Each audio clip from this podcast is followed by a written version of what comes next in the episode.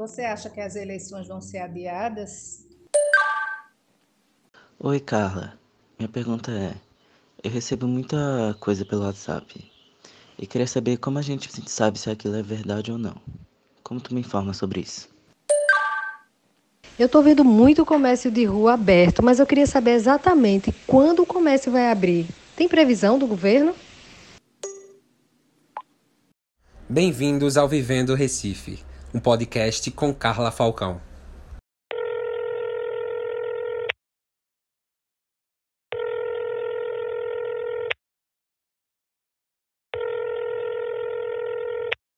Não é porque a gente tá de quarentena e não pode ir pra rua que a gente não pode passear pelo Recife, né, minha gente?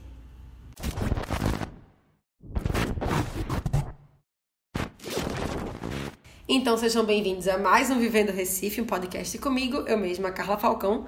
Um cheiro para quem já me conhece, para quem ainda não me conhece. Vamos lá no primeiro episódio do podcast que me apresentei rapidinho para vocês. Prazer, eu sou Carla Falcão, recifense praticante, recifense até o talo, historiadora, professora, consultoria em educação, fiscal de contas públicas, ciclista, metida atleta de remo e uma curiosa sobre política, uma ativista política desde que eu me entendo por gente. Se preparem que eu gosto muito de falar, tanto meu apelido de infância era Fala Fala. Saudade de estar no meio do mundo, né, minha filha? Mas enquanto o coronavírus está virado com a gota, se puder, fique em casa. E até lá, a gente vai dando um passeio pelas ruas e histórias do Recife, só por áudio, por aqui. Simbora? Aí, Drauzio, você não dá uma boa notícia, né? Só fala coisa ruim. Hoje a gente vai falar de política, política mesmo, da rua, da comunidade, política que envolve relação olho no olho com as pessoas. Tem muita gente hoje em dia que se afastou até de ler sobre política de tão sério que tá o negócio. Aí o pessoal fica. Ai, mas é muita sujeira, política não presta, pra que eu vou me meter com essas coisas? Só tem corrupto, é tudo maracutaia, é tudo arrumadinho, não adianta de nada. Quando chegar lá, não adianta ser novo, vai todo mundo se corromper. Hoje, meu filho e minha filha, esse episódio é todinho para provar que isso aí é a pior visão que você pode ter sobre política. A gente vai passear pela Câmara, pela Assembleia, pela Prefeitura do Recife, pelo governo do Estado. Vamos fazer um passeio na história. A gente vai mergulhar não só no passado, mas também falar um pouco do presente de cada uma dessas casas do poder público. Afinal de contas, história não é só coisa de historiador e política não é só coisa de político. Eu explico. Mas primeiro, eu vou contar uma história.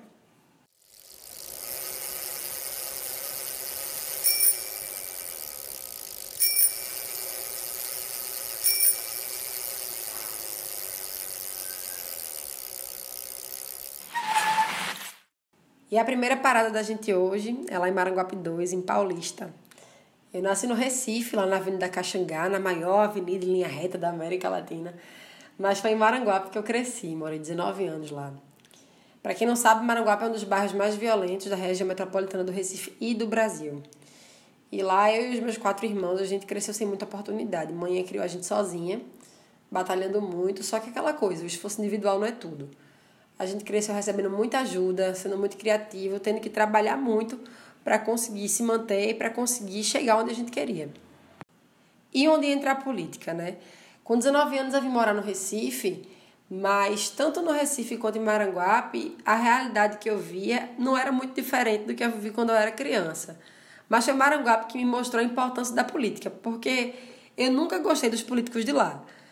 A gente sempre sofreu com ônibus lotado, faltava vaga no posto de saúde, as escolas caíram aos pedaços, esgoto a céu aberto, muita violência. E assim, a gente pagava imposto e não tinha retorno. E quem era eleito lá pelo bairro ou sumia depois que se elegia, ou então enriquecia e virava as costas para todo mundo, aquela história que todo mundo sabe como é que funciona. E aí eu decidi entrar para a política para tomar o lugar deles, porque minha mãe me educou dizendo o seguinte: se você está incomodado com a coisa, em vez de reclamar, vá lá e faça melhor. Então eu acho que a gente que é honesto não pode abandonar a política, porque se a gente fizer isso, quem não presta vai lá e vai tomar lugar. E o que não falta é exemplo disso. Eu não vou esperar f... minha família toda, de sacanagem, ou amigos meus, porque eu não posso trocar alguém da segurança na ponta da linha que pertence à estrutura nossa. Vai trocar. Se não puder trocar, troca o chefe dele. Pode trocar o chefe dele? Troca o ministro. Ainda bem que a natureza, que a natureza, contra a vontade da humanidade, criou esse monstro chamado coronavírus.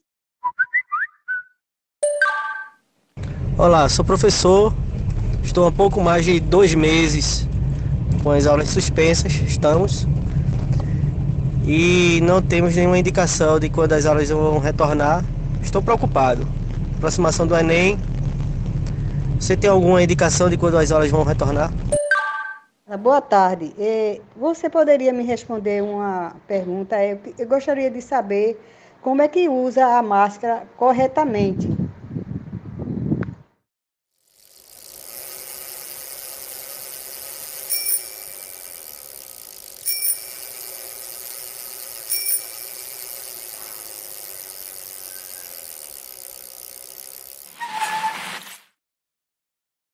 Mas o nome do nosso podcast é Vivendo Recife, então a nossa primeira parada no Recife não é por acaso que vai ser nela o lugar onde acontecem as discussões da política local, dos bairros, da cidade mesmo, que está muito mais próxima do que você provavelmente imagina. É a Câmara Municipal do Recife, que funciona desde a década de 60 em um prédio ali do lado do Parque 13 de Maio, um prédio amarelo de esquina. Mas nem sempre a Câmara foi ali antes, ela ficava lá no bairro do Recife, ou seja, no Recife Antigo. E a instituição mesmo, não o prédio, foi criada junto com a Vila do Recife em 1710, porque era uma prática comum dos portugueses. Assim que uma vila era criada, os moradores eram instruídos a formar uma Câmara. Hoje, o prédio é conhecido como Casa de José Mariano por causa do abolicionista José Mariano, que junto com a sua esposa ajudavam vários escravizados a fugirem pelas margens do rio Capibaribe, que ficava ali no quintal da casa deles no Posto da Panela. Inclusive, ele foi um dos maiores nomes do movimento abolicionista no Brasil. Mas sim, uma curiosidade: tanto o primeiro prédio da Câmara Municipal, que ficava lá no Recife Antigo, quanto algumas igrejas e alguns portais que ficavam nas entradas de alguns bairros aqui do centro foram demolidos no início do século passado em um processo de urbanização, de modernização do Recife, em que muita memória da gente infelizmente se perdeu. Contei para vocês um pouquinho da história da Câmara e tu vai me perguntar. Mas Carla, vem cá, antes tu estava me falando que política era um negócio bom e coisa e tal. Como bem diz minha mãe, devagar com andou, que o santo é de barro. Calma. Vê bem, eu acho que quem quer mudança na política tem duas opções. Ou fiscaliza os políticos ou vira um político. E ser político não é xingamento, não, minha gente. Não é porque a gente tem maus políticos que ser político é uma coisa ruim. Pelo menos para mim, ser político significa ter um propósito, é querer representar quem te elegeu, trabalhar como servidor público mesmo, se dedicando para melhorar a cidade, o estado, o país, enfim. E a gente começou esse Vivendo Recife pela Câmara porque é na cidade onde a coisa acontece. Então, para quem quer fazer a coisa acontecer, fiscalizar os vereadores pode ser um ótimo caminho. E se você quer ser político, começar disputando uma vaga na Câmara Municipal também é excelente.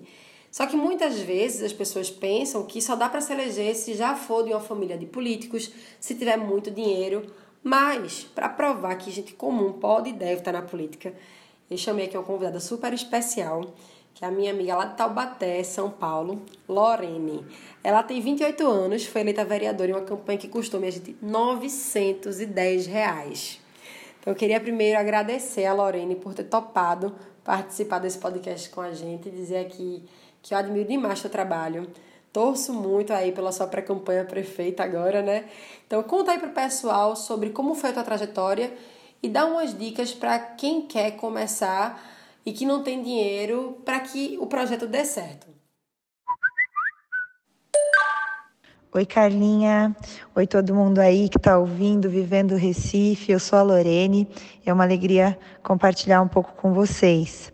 Bem, é super possível entrar na política de uma forma honesta e contrariando todas as regras que, em tese, as pessoas impõem para a gente começar a participar, participar das eleições e conquistar um mandato, né?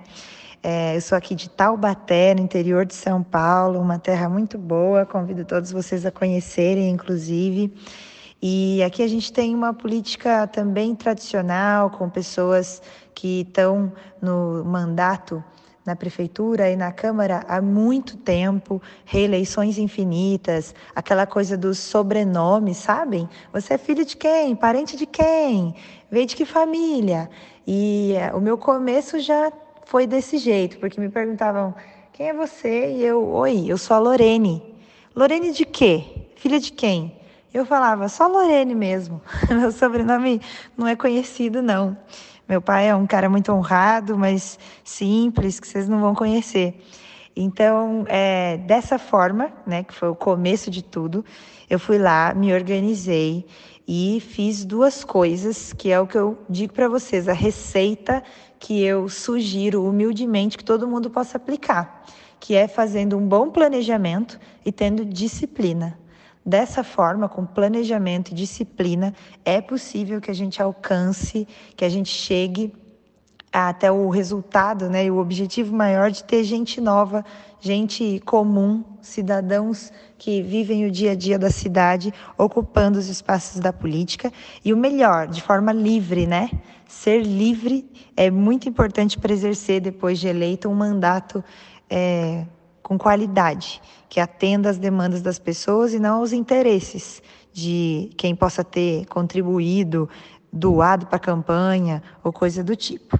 Então, tendo planejamento e tendo muita disciplina, eu gastei 910 reais fazendo currículos que eu entregava para as pessoas de Taubaté numa folha de sulfite reciclado em preto e branco, frente e verso.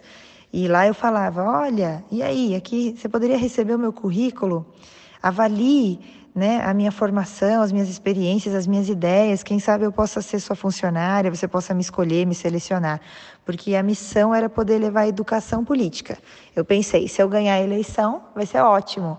Eu vou poder colocar em prática as coisas que eu acredito. E se eu não vencer, a parte boa é que vai ter um resultado positivo também, fazer as pessoas pensarem, refletirem de que a gente escolhe e é muito importante o processo de escolha nas eleições. Então, planejamento, disciplina, dá para fazer com pouco dinheiro, dá para fazer sem sobrenome e ser livre para depois exercer um bom mandato. A bicha é desenrolada demais, né, minha gente? Lorene, volte sempre. E, gente, quem quiser acompanhar o trabalho dela nas redes sociais, é só procurar o arroba, underline, eu sou Lorene. Lorene com Y. Mas, e qual é o papel do vereador?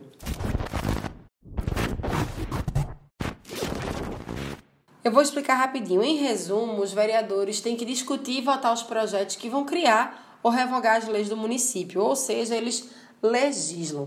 Nas cidades de mais de 20 mil habitantes, os vereadores legislam sobre uma coisa muito importante que é o plano diretor. Para quem não sabe, esse plano estabelece as regras que orientam a ocupação do solo, o que influencia diretamente no desenvolvimento dos municípios.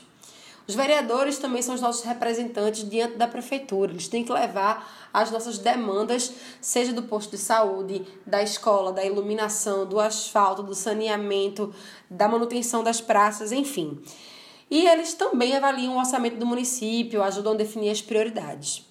Só que outra função muito importante dos vereadores é fiscalizar a prefeitura e aí é que está o pulo do gato. Se você quer que a política funcione na sua cidade, tem que acompanhar bem o trabalho do seu vereador ou virar você mesmo vereador e um vereador competente. Ou seja, tu mesmo pode entrar para a política e mudar ela. E aí, para falar um pouquinho sobre isso, eu vou chamar ela de novo. Lorene, é contigo. Bom, Carlinha, uh, eu, graças a Deus, eu entrei, iniciei meu mandato já sabendo qual era a função, né? Acho que é muito importante que todo mundo conheça, principalmente antes de começar, e está lá no artigo 31 da Constituição, o papel do vereador, né, do Poder Legislativo no nível municipal, é fiscalizar o Poder Executivo e legislar né?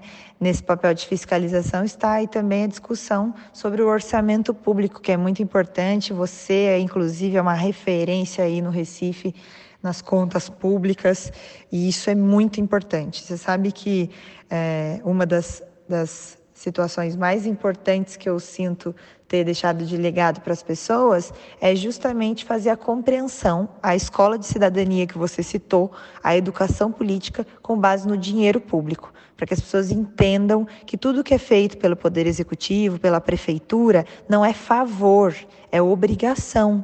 E é obrigação que seja bem feita, inclusive. E a gente tem que cobrar, lembrando que o dinheiro que faz todas as coisas é nosso. Então não é bondade da prefeitura, do prefeito ou da prefeita, né? Não é bondade, não é ah, que, que legal, fez um altruísmo aí de ter passado asfalto na rua, a coleta do lixo vai bem, que bom, é obrigação, tem que ir bem, se puder tem que ir melhor ainda. E o transporte coletivo? E a saúde do povo, como é que está a espera, a distribuição de remédio?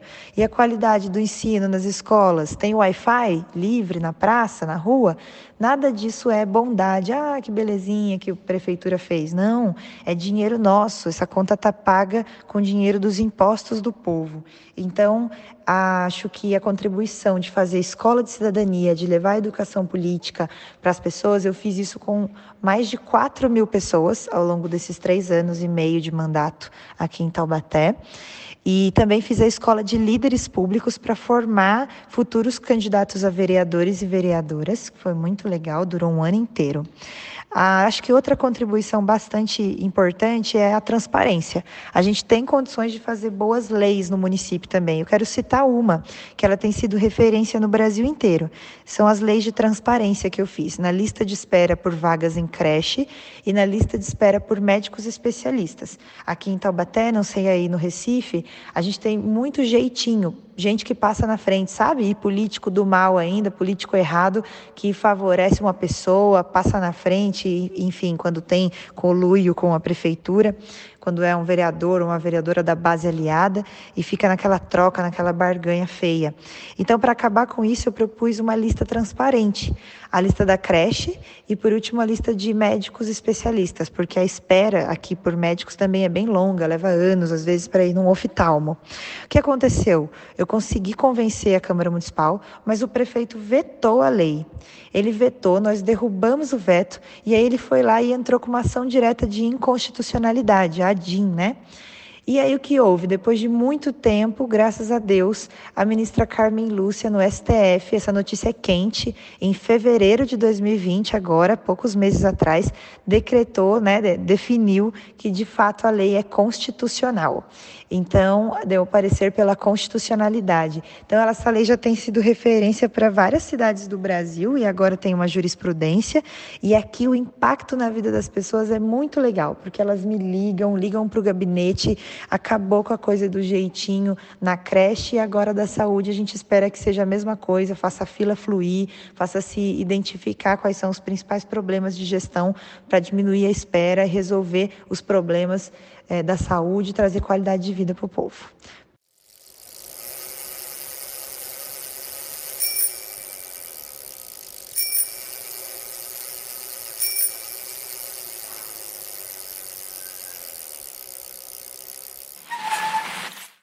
E falando em fiscalizar a prefeitura, a gente chega na segunda parada de hoje, que é o prédio da nossa prefeitura, que fica ali no Caso do Apolo, no Recife Antigo o Palácio Capibaribe Antônio Farias, que é o nome oficial do prédio da prefeitura, para quem não sabe, foi construído nos anos 70 durante a ditadura militar. E o Antônio Farias, que dá nome ao prédio, foi um empresário nascido em Surubim, no interior de Pernambuco. Ele teve uma carreira de quase 40 anos na política que começou na Câmara Municipal do Recife e que terminou no Senado Federal.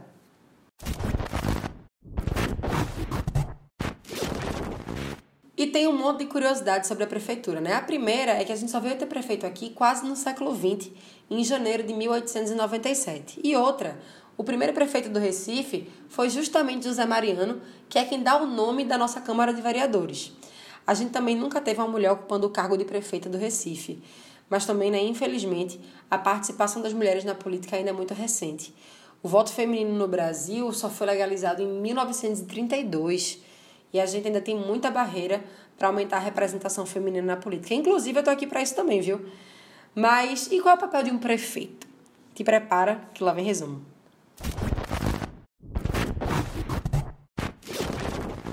O Brasil tem mais de 5.500 municípios. Cada um deles tem o seu prefeito. O prefeito ele é o chefe do poder executivo do município, ou seja, ele quem administra a cidade. É responsável por executar as obras, cobrar os impostos e o prefeito ele também aprova ou veta as leis votadas pelos vereadores. Ou seja, quando a gente está falando de município, quem decide o que fazer com o dinheiro dos impostos na prática é o prefeito. É o prefeito que é responsável pelos serviços de abastecimento de água, tratamento de esgoto, coleta de lixo, varrição das ruas, calçamento de rua, manutenção das praças, iluminação pública, mobilidade, construção e manutenção das escolas, das creches, dos postos de saúde, das áreas de lazer. Por isso é tão importante fiscalizar a prefeitura, tanto como cidadão comum quanto através do trabalho dos vereadores. E, gente, é exatamente por isso que política também depende do envolvimento da gente como cidadão.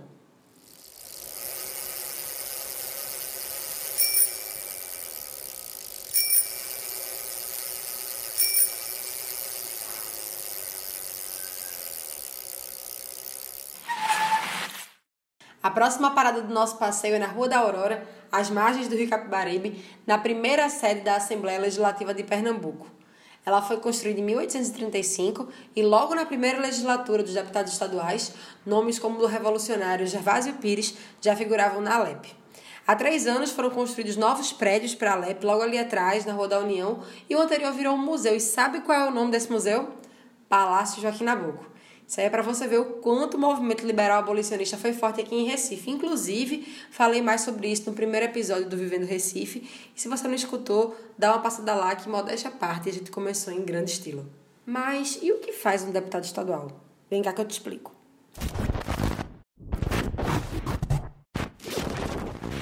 Simplificando um pouquinho. Sabe o que o vereador faz para o município de legislar, acompanhar o orçamento, fiscalizar o prefeito? Pronto, o deputado estadual faz o equivalente disso para o estado inteiro, ou seja, ele trabalha com as leis que não são de responsabilidade nem do governo federal nem dos municípios, mas sim a legislação do seu estado. E o deputado estadual também tem que fiscalizar o governador. Só que aí tu vai e fala. Ah, mas isso era teoria, né? Eu vejo um monte de notícia ruim dos deputados estaduais, só escuto coisa negativa, só vivem querendo aumentar o próprio salário, aumentar o auxílio disso, aumentar o auxílio daquilo. É, eu sei. Pra ter noção, a Alep hoje gasta mais de meio bilhão de reais por ano, é sério. Não sei o que estou falando, tá lá no portal da transparência do estado de Pernambuco, pode procurar. Só que esse tipo de informação não pode parar a gente, não pode servir de obstáculo. A gente tem que usar esse conhecimento como energia, porque se tá ruim a gente pode melhorar, não dá para deixar na mão dos outros, não dá para fazer de conta que não é com a gente. A gente tem que levantar do sofá e fazer o quê? Política. A diferença é que em vez da má política, a gente pode construir a boa política.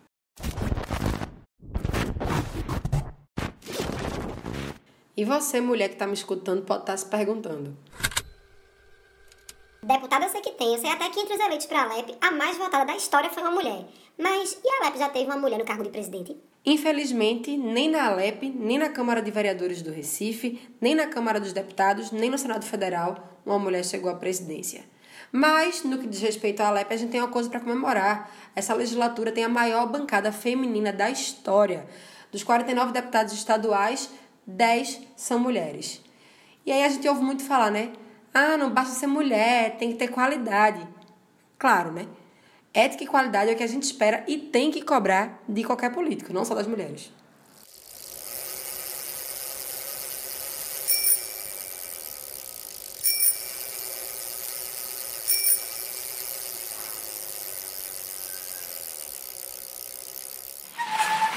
Eis que chegamos no último destino desse Vivendo Recife, mas ainda tem mais uma convidada hoje, então fica aí. E a parada da gente agora é junto do Teatro de Santa Isabel, no Palácio do Governo, Palácio do Campo das Princesas. Ele fica bem pertinho de onde no século XVII estava o Palácio de Friburgo. Quem morava nele era o Conde Maurício de Nassau, e para quem está um pouco enferrujado nas aulas de história, chegou a minha chance de praticar aula sobre Brasil holandês, então atenção!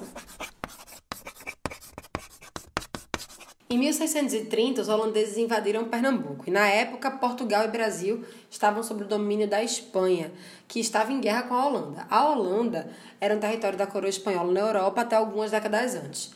E a Guerra de Independência dos holandeses durou 80 anos. Ela só acabou oficialmente 18 anos depois que os holandeses conquistaram a capitania de Pernambuco. E quem era Maurício de Nassau? Nassau era filho de um conde alemão e uma princesa dinamarquesa.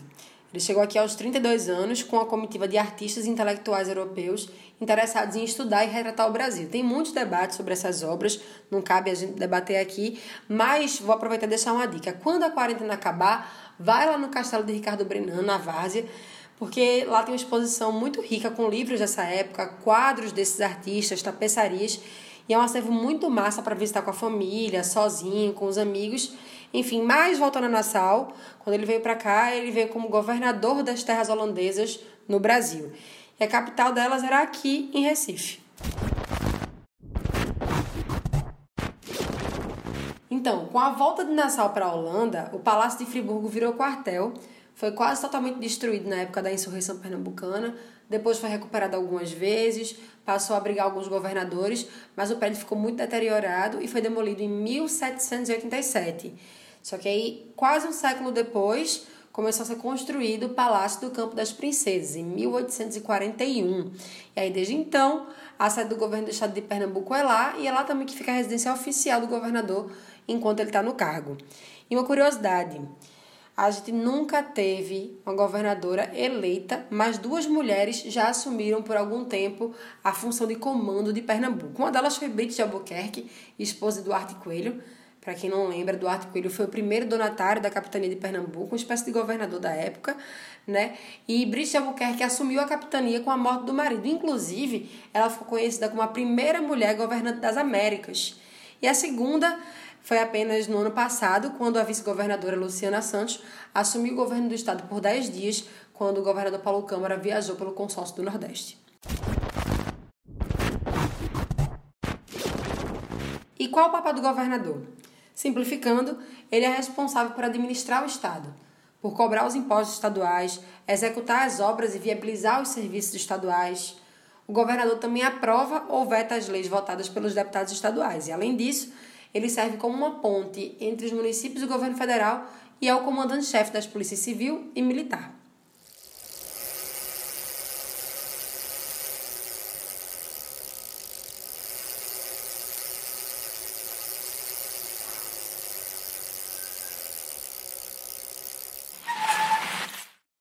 Agora a gente fechou o passeio pelas casas do poder público que ficam no Recife, né? E a gente discutiu o que cada um dos cargos precisa fazer, o que espera do prefeito, o que exige do vereador, do deputado estadual, do governador. A gente viu que na teoria o negócio é desenhado para ser um sistema de pesos e contrapesos.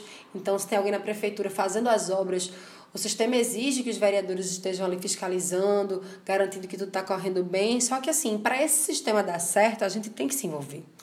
A gente precisa fiscalizar se o nosso representante está fazendo tudo certo.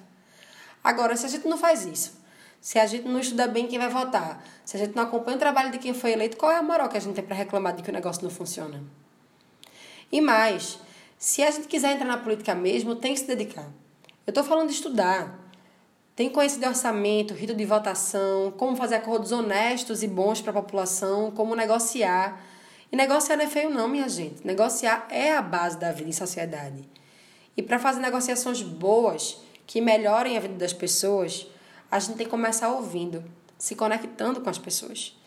E para falar um pouquinho sobre isso, eu vou chamar aqui a minha amiga Elza, Elza Medeiros, que inclusive foi super nossa parceira no Apoio uma Família, que faz um trabalho sensacional no Ibura de educação e engajamento político através da cultura. Elzinha, muito obrigada por participar do Vivendo Recife de hoje. E, por favor, conta aí para o pessoal como é que está sendo fazer política de base. Queria te dizer que é um prazer, né, estar tá conversando um pouquinho aqui contigo sobre, sobre a nossa atual situação e tudo que a gente pode fazer para acabar aí, né, tendo um resultado diferente. E os pontos que a gente consegue levantar por aqui hoje, eu acho que são pontos importantes, até para mostrar, por exemplo, de como as as comunidades periféricas, né, não só da região metropolitana do, do Recife, mas como em outros estados, em outros, em outras, em outras re regiões, né, elas estão se comportando. Eu acho que nós vivemos hoje em tempos diferentes do que se era antes, né? Eu acho que aquela política de troca é uma política defasada até, Hoje o pessoal tem mais consciência de que ir em busca dos seus direitos, por exemplo, é, é muito mais importante do que uma troca de voto por cesta básica, né? Eu acho isso, a gente acha isso aqui, a gente que organiza movimento social, a gente que está na rua falando para o povo, mostrando ao povo o quanto que o povo o que é que o povo tem direito, né? O quanto que o povo tem direito, o quanto o povo também precisa lutar por seus direitos, né? E acho que a melhor forma que a gente está fazendo isso aqui hoje, no bairro do Ibura, por exemplo, é estar tá estruturando, né? Essas, essas questões. É, o povo que vive em periferia, por exemplo, é um povo que não tem muita escolha, né? Ou ele trabalha para sobreviver, ou se não trabalhar, não tem como sobreviver, né? Então a gente, a, a gente tenta levar minimamente é, um espaço de lazer para esse pessoal. E dentro desse espaço de lazer, a gente acaba conversando sobre outras coisas, né? E justamente essas outras coisas é que é o importante do todo, né? A gente consegue levar política para esse pessoal, por exemplo, em uma apresentação de cavalo marinho e logo após colocar um lançamento de um livro, né? E isso é muito difícil você ver isso em uma comunidade periférica acontecer, porque geralmente as pessoas não têm tempo para isso, né? Não tem tempo para o lazer. Então a melhor forma que a gente achou por aqui de levar a política para essas, essas pessoas, falar sobre política e direitos para essas pessoas é dessa forma, levando a cultura, não só a cultura, levando a economia daquela região, porque a gente também acaba movimentando a economia daquela região, e dialogando mais de frente de uma, de uma maneira mais direta, né? E aí a gente consegue, tá, tá conseguindo fazer esse trabalho formiguinha. Hoje a realidade que a gente vive aqui no Ibura é mais de uma rede, né? A gente conseguiu construir aqui uma rede. Essa rede ela é responsável por várias coisas aqui dentro, principalmente assembleias que a gente às vezes consegue fazer aqui, né? E essas assembleias, pasmem, que tá, elas estão elas estão conseguindo dar um, dar um retorno muito positivo para a gente. Porque quando a gente faz, produz evento aqui dentro, uma semana depois, as pessoas nos param na rua para perguntar para a gente quando é que vai ser o próximo. Que o trabalho que a gente está fazendo aqui dentro é muito bom. Que a comunidade realmente precisa disso. Que o incentivo à cultura realmente precisa ser feito. Que a cultura, sim, ela, ela minimiza né, o tráfico de drogas, por exemplo dentro dessas, dentro dessas, dessas comunidades. A gente consegue dialogar também de uma forma mais, mais fluida sobre política de redução de danos, por exemplo, que esse pessoal aqui não tinha conhecimento antes, entende? Então são formas que a gente consegue fazer de, de pegar o nosso conhecimento, né? O conhecimento que a gente tem como privilégio, né? é, que não deveria ser um privilégio, deveria ser um direito, deveria não, é um direito de todo e qualquer, de todo e qualquer cidadão, né? O acesso à educação, mas a gente consegue pegar desse nosso privilégio de já ter, já ter a oportunidade de, ter, de estar, né?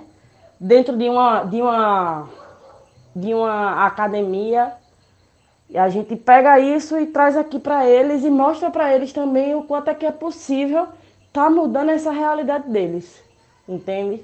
Então, quando a gente fala sobre organização, a gente fala justamente sobre isso. É ver o que é que a gente consegue colher, é ver o que é que a gente consegue aproveitar do nosso conhecimento para passar também para essas pessoas e mostrar para elas o quanto é possível mudar, né? o quanto é, é, é possível transformar. Fácil, a gente sabe que não é. Não tem sido fácil, né? Pra, acho que para ninguém não tem sido fácil.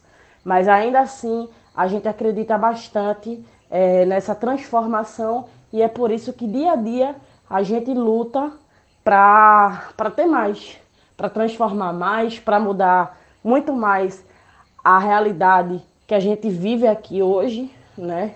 Eu lembro que quando eu era criança era uma situação totalmente diferente, né? Eu lembro que é, é, eleição aqui era uma coisa que era muito isso de troca mesmo. Hoje não. Hoje eu vejo, hoje eu vejo as pessoas na rua discutindo política. Se você chegar no supermercado, as pessoas estão falando de política, estão falando de direito. Então eu acho, eu acho isso muito importante, muito válido, essencial. A gente tem que discutir política mesmo. A gente tem, tem sim que mostrar para esse pessoal o quanto de direito que eles têm, né? Que eles também têm que exigir do próprio poder público para isso, de pressionar e com certeza todas as comunidades periféricas agora elas estão se organizando de uma forma diferente. Então, eu acho que dessa forma diferente de pensar hoje, a gente pode chegar aí a grandes passos. Na verdade, a gente já está dando, amiga, grandes passos. Elzinha desenroladíssima. Quem quiser bater um papo com ela, vai lá no Instagram, arroba. Medeiros. E, gente, o que eu penso mesmo é o seguinte: política não é coisa feia. Feio é assistir a desgraça de camarote e fazer de conta que a gente não tem nada a ver com isso. E eu penso que se a gente não fizer nada, quem vai chegar no poder é sempre quem não presta, seja por incompetência, por má fé ou pelos dois. E eu acho que a gente não merece isso. Acho que a gente merece uma política boa, que represente a gente, sendo feita por gente capacitada. E para isso a gente tem que fazer política como tem que ser, da gente pra gente.